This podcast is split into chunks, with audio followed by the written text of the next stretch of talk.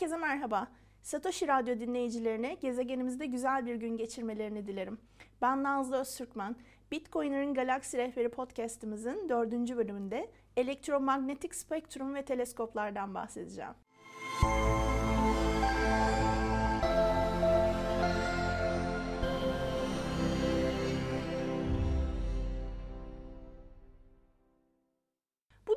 Düşüncemi her bölümün başında paylaşmayı seviyorum ve tercih ediyorum.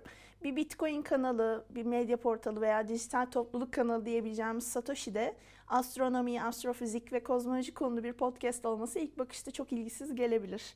Fakat aksine Bitcoiner'ların arasına, Bitcoin topluluğuna karıştığınız zaman göreceksiniz ki her konuda içerik üreten Bitcoiner'lar bu bilgilerini birbiriyle paylaşmayı seviyor ve geliştiriyor. Buna Bitcoin'in Satoshi Nakamoto tarafından bünyesine katılmış çıkış noktasını da oluşturan düşünce ve felsefesinin katkısı mutlaka vardır.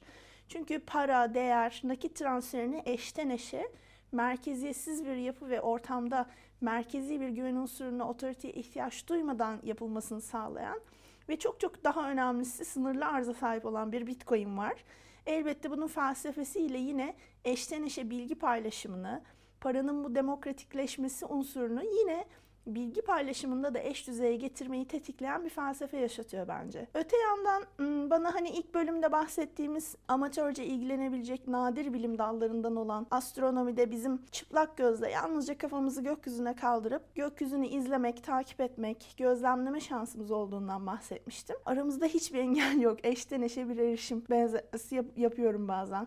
Gözlerimizden yıldızlara bir istek ve merak ve yıldızlardan da bize gelen bir ışık söz konusu. İşte bu bölümde biraz ışığı konuşacağız. Yıldızları, galaksileri, evreni anlamamıza en büyük etkisi olan ışık. Işığın nasıl da yalnızca gözümüzle gördüğümüz ışığın dışında da çeşidi olduğundan ve bunları nasıl algılayabildiğimizden bahsedeceğim. Işık bizim görmemizi sağlayan şey. Yani uzaya daha çıkmadan hayattaki örnekleri verelim. Mesela zifir karanlık bir odada ne olduğunu göremeyiz. Ama hemen elimizi uzatıp ışığı açınca artık odanın içini görürüz. Çünkü ışık kaynağı olan ampul e, ışığı odaya yayar ve ampulün kendisi de dahil ışığın yansımasıyla görünür hale gelen cisimleri görürüz. Örneğin odadaki bir masa ışık kaynağı değildir. Tahtadan, ahşaptan yapılan bir cisim. Ancak odanın içindeki açtığımız o yaktığımız ışık kaynağından çıkan ışık onu aydınlattığında görebiliriz. İşte uzayda da örneğin gezegenler, uydular ışık kaynağı değildir. Ancak yıldızın ona ışığını yansıtması ile görürüz. Tıpkı Mars gibi, Jüpiter gibi veya bizim uydumuz Ay gibi. E, yıldızlar ise ışık kaynağıdır. Bir önceki bölümde, üçüncü bölümde yıldızların evriminde bahsettiğimiz işlerindeki o nükleer tepkimeler onların bir ışık yaymasını sağlar. Şimdi ışık deyince gözümüzle gördüğümüz ışık geliyor tabii ki ilk olarak akla. Ama ışık dalga boyuna ve frekansına bağlı olarak farklı bölgelerde ışıma yapar. Hepsini gözümüzle göremeyiz. Bu şu demek, elektromanyetik spektrum dediğimiz şey aslında tam olarak bu. Yani elektromanyetik spektrum tüm elektromanyetik radyasyon türlerinin aralığıdır. Radyasyon dediğim şey de e, yine günlük yaşamda farklı kullanıyoruz ama dolaşan ve giderken de yayılan enerjidir. Yani evimizdeki bir lambadan gelen görünür ışık, bir radyo istasyonundan gelen radyo dalgaları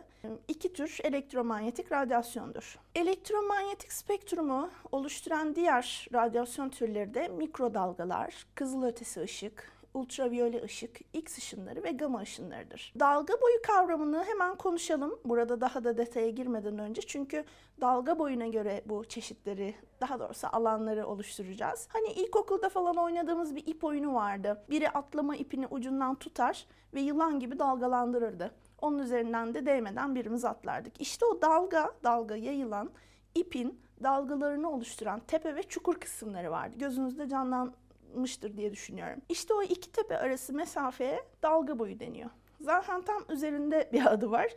Dalganın boyu. Dalga boyu ışık için yani elektromanyetik radyasyon için birkaç metreden hatta belki onlarca metreden 10 üzeri eksi 10 nanometreye kadar yani sıfır nokta deyip 10 tane sıfır koyun. Buraya kadar değişebilir. Kabaca bir aralık söylüyorum tabii ki. E, artı eksi bunun e, üzerinde ve altında olacaktır. Ama bu aralık bizim evren içinde henüz bildiğimiz ve algıladığımız olan ışık e, söz konusu. Kısacası bu aralıkta dalga boyunda oluşan elektromanyetik ışımalar söz konusu.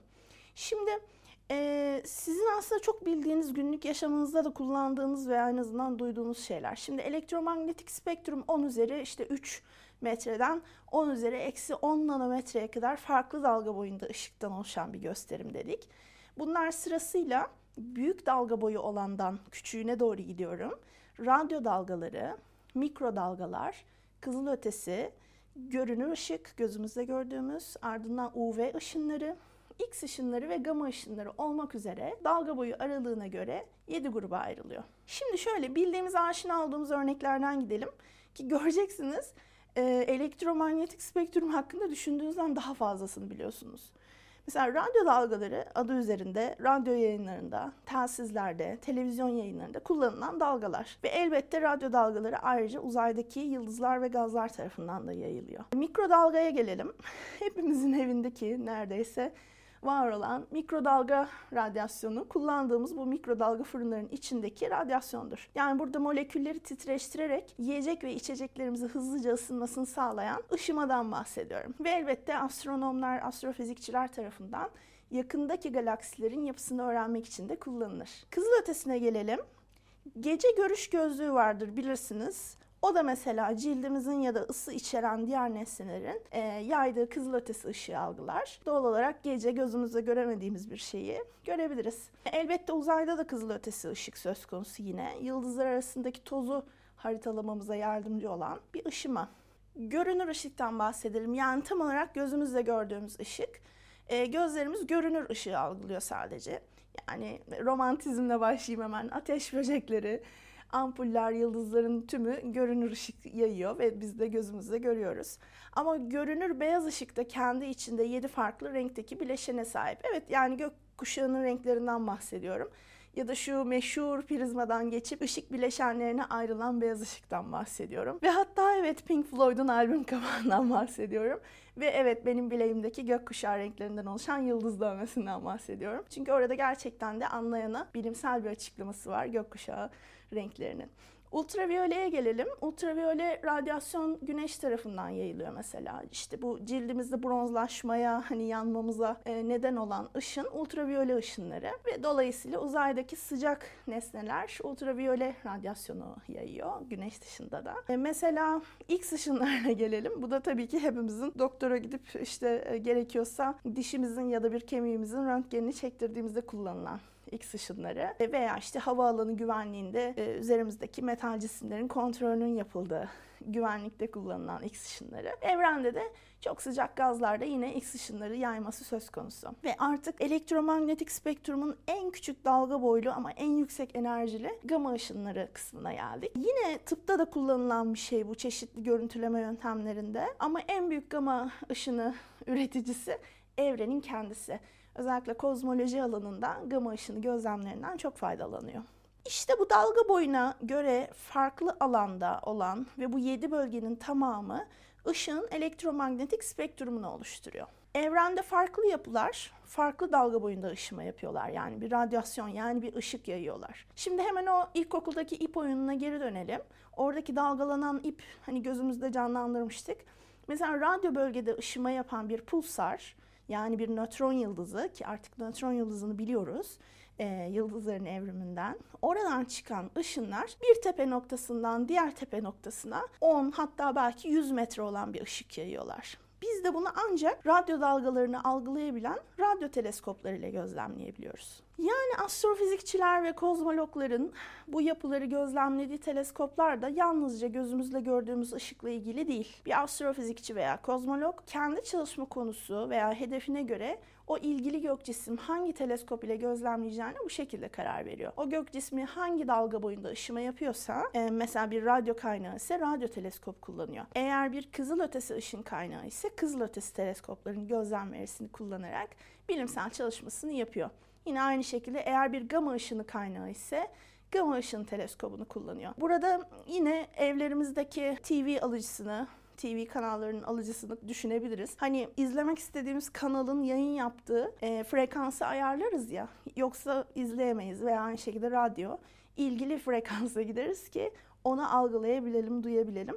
Tam olarak böyle görmek istediğimiz, gözlemlemek istediğimiz e, frekansa göre, dalga boyuna göre ilgili onu algılayabilecek teleskobu kullanırız. Tabii bu bahsettiğim teleskoplar amatörce bizlerin hani günlük yaşantımızda kullanabileceği teleskoplar değil. E, tamamen hani bilimsel e, e, çok büyük enstitülerde kullanılan veya işte uzaya fırlatılan teleskoplar. Zaten teleskop deyince de genellikle akla hemen böyle eğilip gözümüzü yerleştirebileceğimiz ve işte ayın kraterlerine bakabileceğimiz bir teleskop geliyor olabilir. Bu işin amatörce ilgilenilen kısmı. Yani eve işte böyle amatör tip bir teleskop almak isteriz bazen alırız ama gözlem evlerinde daha büyükleri tabii ki var. E, ben de size mesela derim ki bırakın yeryüzündeki gözlem evlerini bu teleskopların bazıları uzayda olmak zorunda. Bunu şöyle açalım. Mesela gama ışınları dünyanın atmosferi tarafından tutuluyor, geçirilmiyor. Zaten geçirirse hepimiz yanarız, duramayız burada. Bayağı çatır çatır yanarız. O yüzden de gama ışını yayan bir gök cismini yeryüzünden gözlemlemek mümkün değil. Çünkü onun gama ışını atmosfer tarafından tutuluyor ve geçirilmiyor. E, dolayısıyla Dolayısıyla biz gama ışını teleskobunu onun ayağına götürüyoruz. Yani atmosferin dışına konumlandırıyoruz. Bir uydu şeklinde dünyanın e, yörüngesinde dolaşan gama ışını teleskopları var. Aynı şekilde teleskopların fiziksel ve mekaniksel özellikleri de yapıları da bu elektromanyetik spektrumun farklı bölgeleri için farklı oluşabiliyor. Yani mühendislik ve tasarım kısmından bahsediyorum. Örneğin bir 10-100 metre aralığında dalga boyu olan radyo dalgalarını algılayacak bir radyo teleskop dediğim şey aslında çok büyük bir çanak anten şeklinde.